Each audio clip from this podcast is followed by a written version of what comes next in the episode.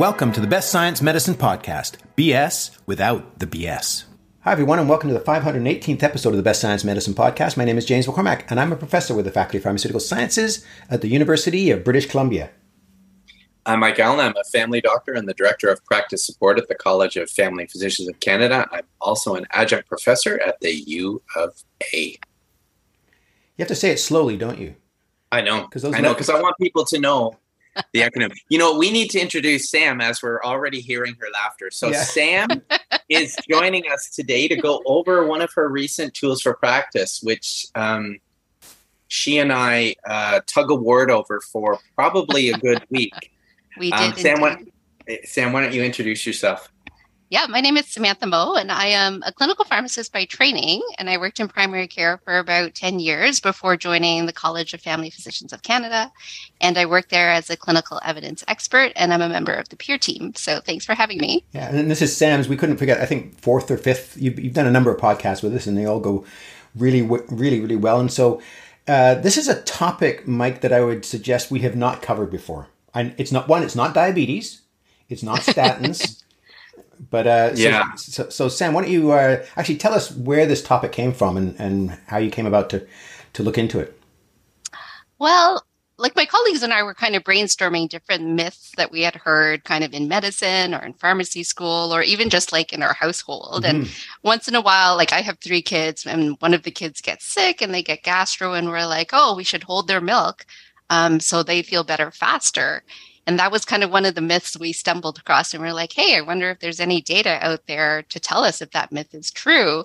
And so we kind of went down this rabbit hole of looking into whether avoiding lactose containing products does anything for acute pediatric diarrhea. So that kind of was the tool. And um, yeah, so we're here to talk about it today. And so the, the clinical question is just do does do lactose containing formulas or diets worsen acute pediatric diarrhea. And I think, Mike, you, I'm sure you you agree that you've heard. Uh, we'll we'll figure out whether or not it's a myth later, but we but you uh, you've probably heard a lot of people recommend that. Yeah, sure. It's so it's one of the common recommendations, right, from the time I was in medical school and then. Uh, 90s, I think. and, and, just, and, just, so, just make sure we know, we mean the 1990s.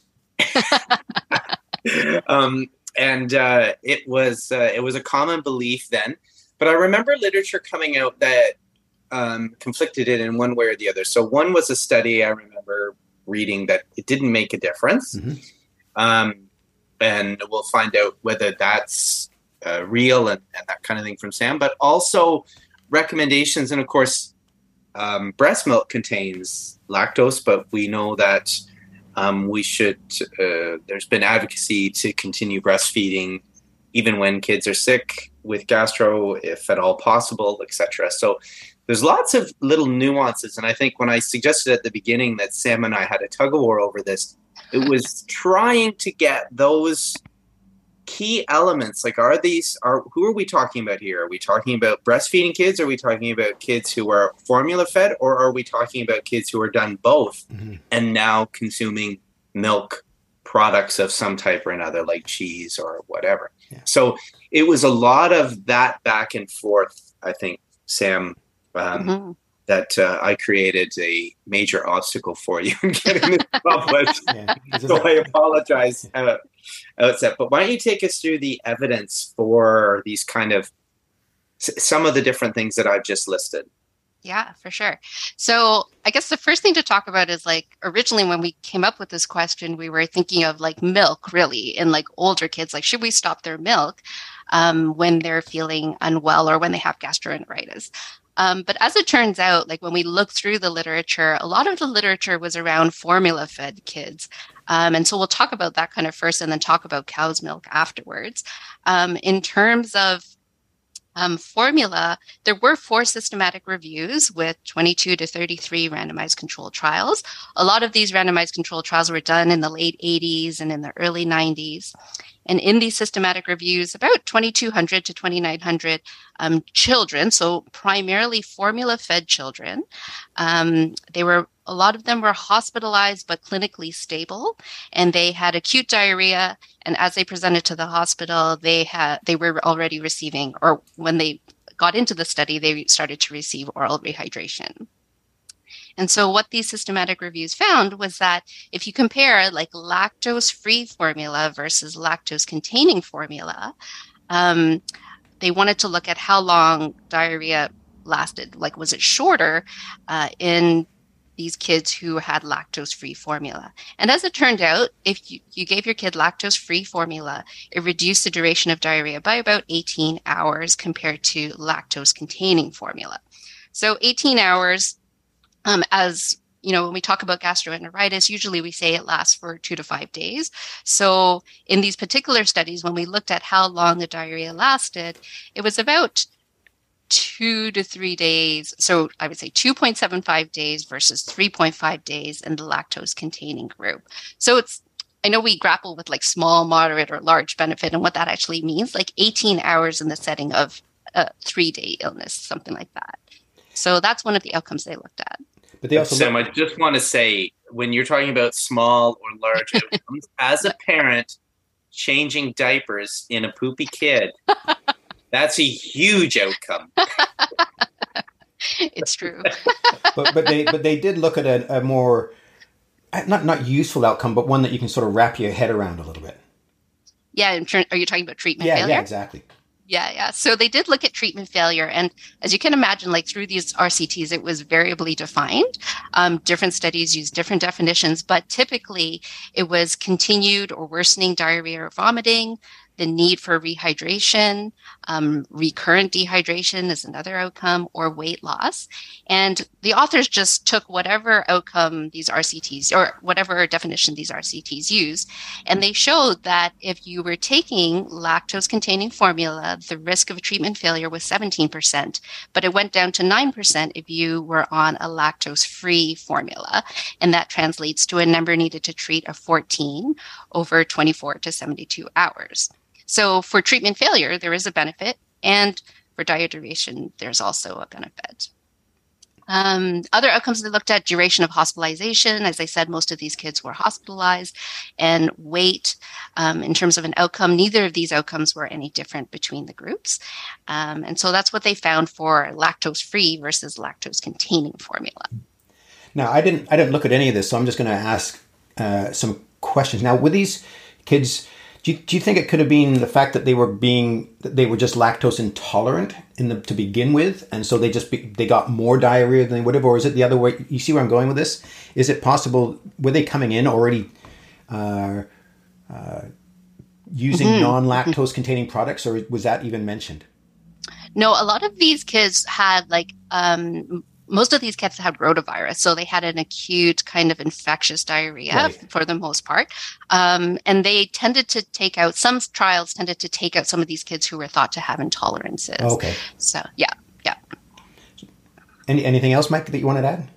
Well, and I think, Sam, part of the context is that, that um, rotavirus infections actually kind of disrupt our ability to digest um, lactose. Could you explain that a bit? Yeah, so they think that infectious gastroenteritis is associated with um, a lactase deficiency and it's just for a short period of time. And they think rotavirus, for whatever reason, seems to be particularly um, the virus that causes this lactase deficiency. So there's some pharmacological or, or biological rationale behind the idea that you know it might be beneficial to stop lactose. And Mikey, we're not lo- big into that. we're not Mikey big into that, that because it's a mechanism. I was just going to say, yeah. yeah. we're not big into that usually, but it is interesting. It's interesting for sure. What what I what I what I prefer in these cases is we have the evidence, yeah. and we know the answer, and then we can, like when it actually lines up. Most of the time, it it doesn't line up at all. The other thing that I noticed, Sam, in the tools for practice that I never brought this up in our back and forth was the phrase calculation by peer that was for the days, and I I know some of what that means, but can you explain a little bit what that means for uh, the listeners? Well, yeah, actually, so, just so you know, so that what we, what Mike is talking about is that we have a phrase calculation by peer, and if you didn't know, peer is the is our group. Yeah. Just in case people didn't know, so uh, there's a, a little phrase in there that the calculation was by peer. So yeah, so it was interesting because when you read through these systematic reviews, um, they were pretty good at reporting what the difference was between groups. So there's an 18 hour difference between um, the two groups with regards to duration of diarrhea, but it didn't really give us like the baseline, like like in these studies, how long did kids have diarrhea if they were in the control group versus if they were in the treatment group.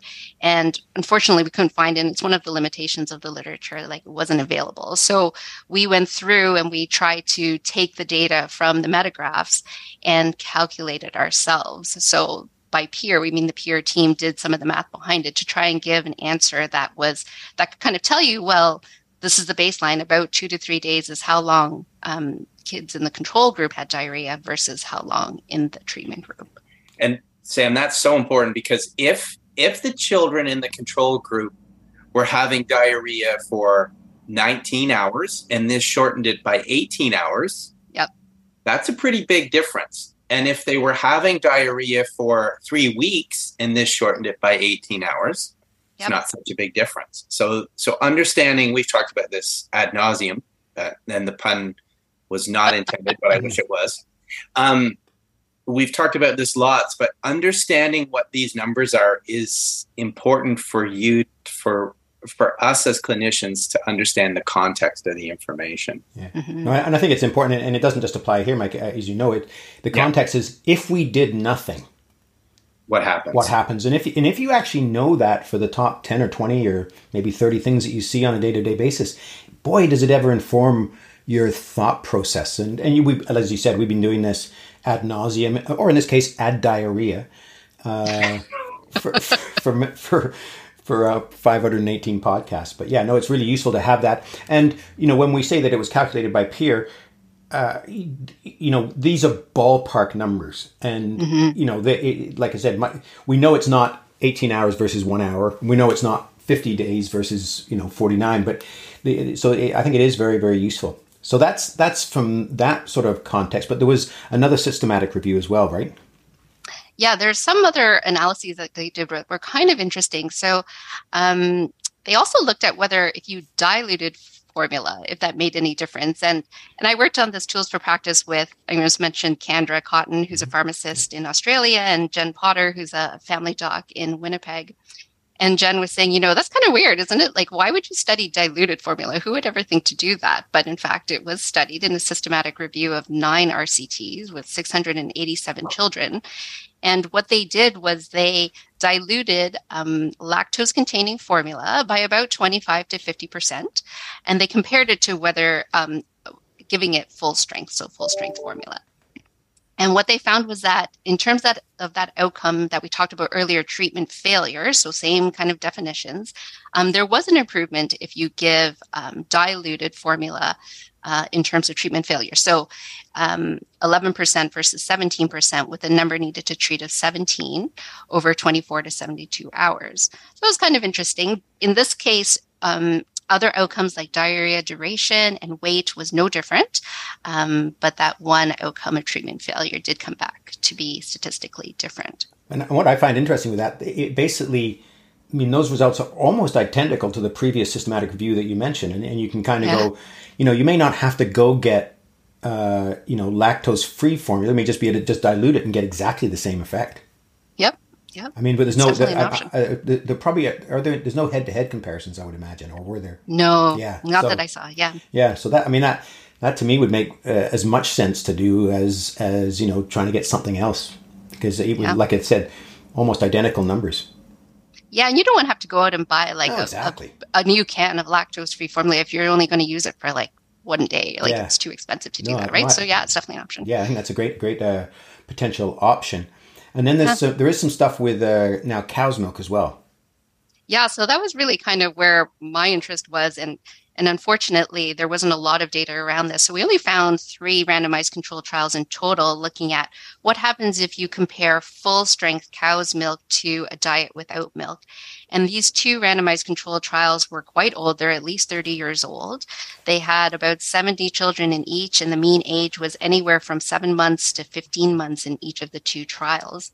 And it didn't show any difference. And and there's some, you know, limitations around these trials, but essentially diarrhea duration showed no difference across the two of them. So I think this was part of the tug of war that Mike and I had. It's like, how come the formula, you know, formula studies are showing a difference, but the milk data is not showing any difference? And part of it is probably the limitations. These are small trials; they're very old. The data is not super well reported, and it's hard to kind of tease out some of that data. But it's not, it's it's not coming out to be any different. I mean, it could, or it um, could, could be something uniquely different between be. the formula and, and cow's milk.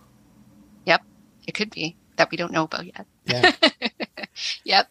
And then in terms of diluting milk, there was one RCT, 62 children, mean age was 22 months. Again, treatment, uh, this outcome of treatment failure didn't show any difference if you diluted milk.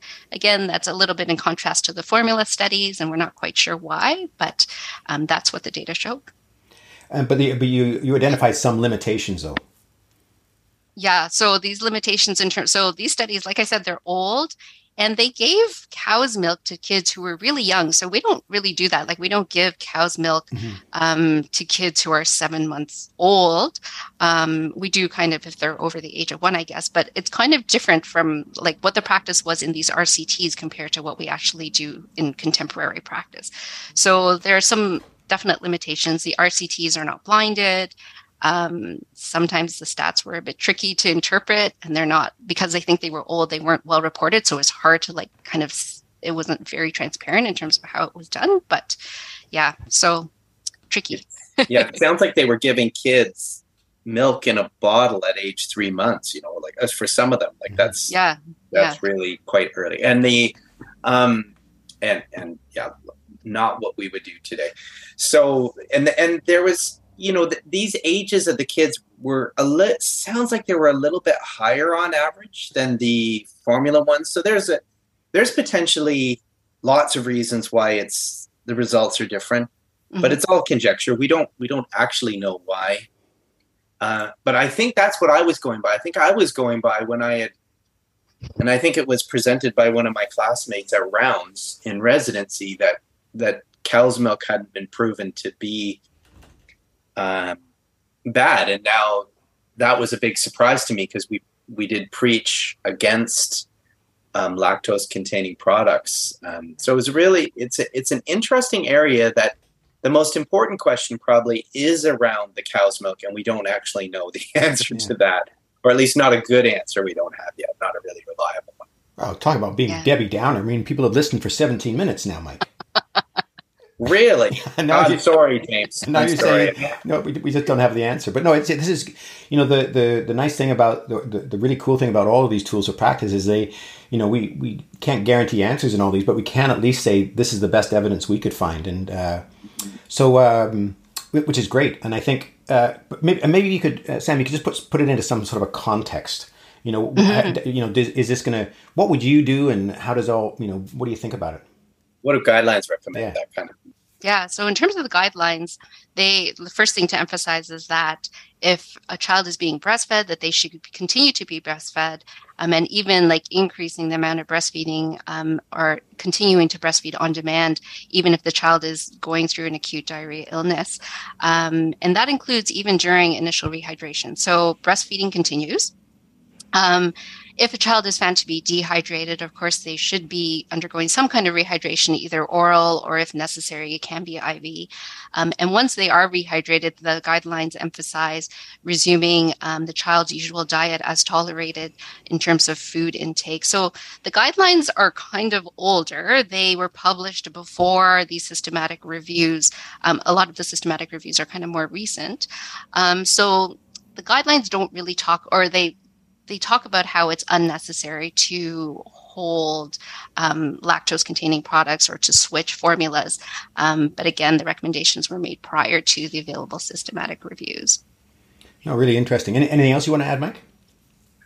No, I, I think it's a it's a fascinating topic. There is some evidence to support that old teaching to avoid lactose, mm-hmm. but it was around formulas. And as mm-hmm. Sam says it's often, you know, what's interesting, we've seen this ourselves, right? When we look at trials of exercise or uh, other things like that, you can tell what group you're in. Often there is no suitable control group. There's a whole bunch of things that make those trials more susceptible to bias. And we've we've joked somewhat before that drug trials are better in a sense, and that's because you can give a placebo. Um, uh, it, it's it, they're, they're often a little bit easier to run. So I can see why the formula ones were easier. Mm-hmm. The lactose free versus the lactose free versus lactose containing because they would be like drug trials. You yeah. you just give people one or the other, and they wouldn't know for the most part which one they were getting. So they would have been the cleaner ones. The milk ones would have been harder because you're basically telling families to not drink milk. Yeah. And we know from diet studies that people often don't follow your advice. They they go by what they would like to see yeah. happen. Now the, the only caveat, it's not really a caveat, if the effect was dramatic, you would still pick it up.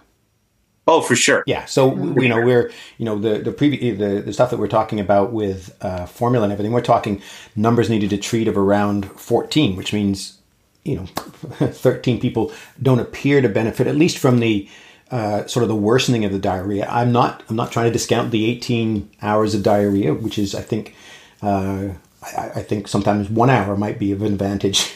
you know.